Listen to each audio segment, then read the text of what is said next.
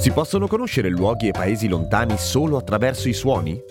Certo, soprattutto in un podcast. Io sono Giampiero Kesten e questo è Il Mondo Suona Così, una produzione voice in collaborazione con Eden Viaggi. Insieme conosceremo posti lontani attraverso le voci e i racconti di chi questi luoghi li conosce bene. Le musiche, i costumi, le persone, le culture e le tradizioni. Tutte le note che insieme raccontano che il mondo suona così.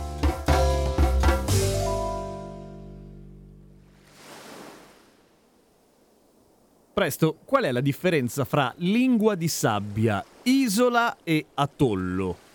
Non è difficile, oh, ora ve lo dico, ma la parte più interessante è che è una cosa da tenere a mente quando si va a visitare un luogo specifico. Così bello da essere diventato il posto paradisiaco per antonomasia, ovvero le Maldive. Perché le Maldive sono divise prima di tutto in atolli, 26 per essere precisi, che sono i ciambelloni di Reef. Eh, lo sapevate, è vero che gli atolli... Vabbè, eh, ci arriviamo dopo. A loro volta composti da isole e nel caso delle Maldive non sono pochissime. 1192 per essere precisi. E quanti sono i maldiviani, direi tu, per abitare su tutte quelle isole?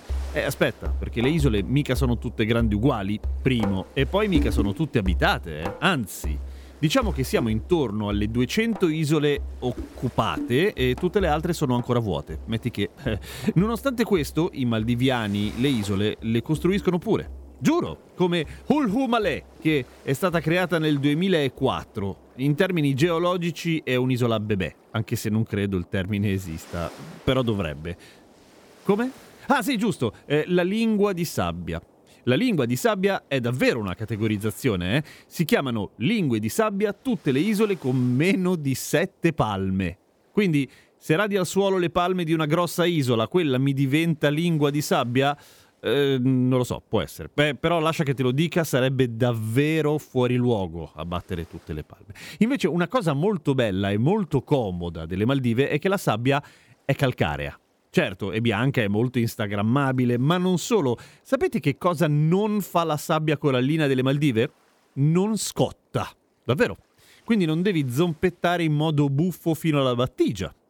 Ma ovviamente questo è solo l'inizio delle cose belle, perché ad esempio, forse non lo sapete, ma le Maldive sono perfette per scalare, perché sono generose e danno un sacco di soddisfazioni a tutti gli alpinisti, anche i meno esperti, perché la cima più alta di tutte le isole, di tutti gli atolli, di tutte le Maldive è di circa 2,4 metri.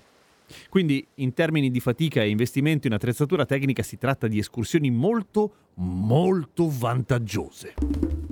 I maldiviani non hanno maiali, bensì palme. Sono molto diversi fra loro, maiali e palme direi tu, ed è vero. Tuttavia i maldiviani insegnano però che anche della palma non si butta via niente.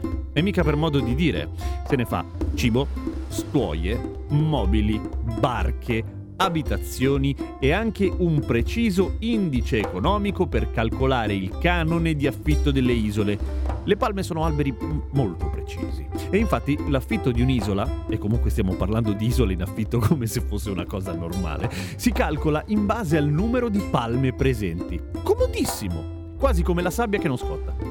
Bisogna anche dire che le palme sanno essere vendicative. Le palme sono la principale causa di morte alle Maldive per mano di cocco precipitato sui malcapitati. A parziale discolpa però delle palme, bisogna dire che questo dato è soprattutto imputabile alla totale assenza di animali feroci e insetti velenosi. Insomma, le Maldive sono un posto così tranquillo che una pacifica palma rischia di passare per meschina. Le Maldive hanno un grosso problema, che a un certo punto il sole va via e diventa notte, e tutte queste cose non si vedono più perché è buio, ma le Maldive hanno anche una soluzione per tutti quelli che vogliono fare, che ne so, il bagno di notte e hanno paura di non trovare il mare. Le spiagge sono infatti dotate di tutti i comfort, compreso il fitoplancton bioluminescente che emana un'elegante luce blu di notte ed è a impatto zero, naturalmente.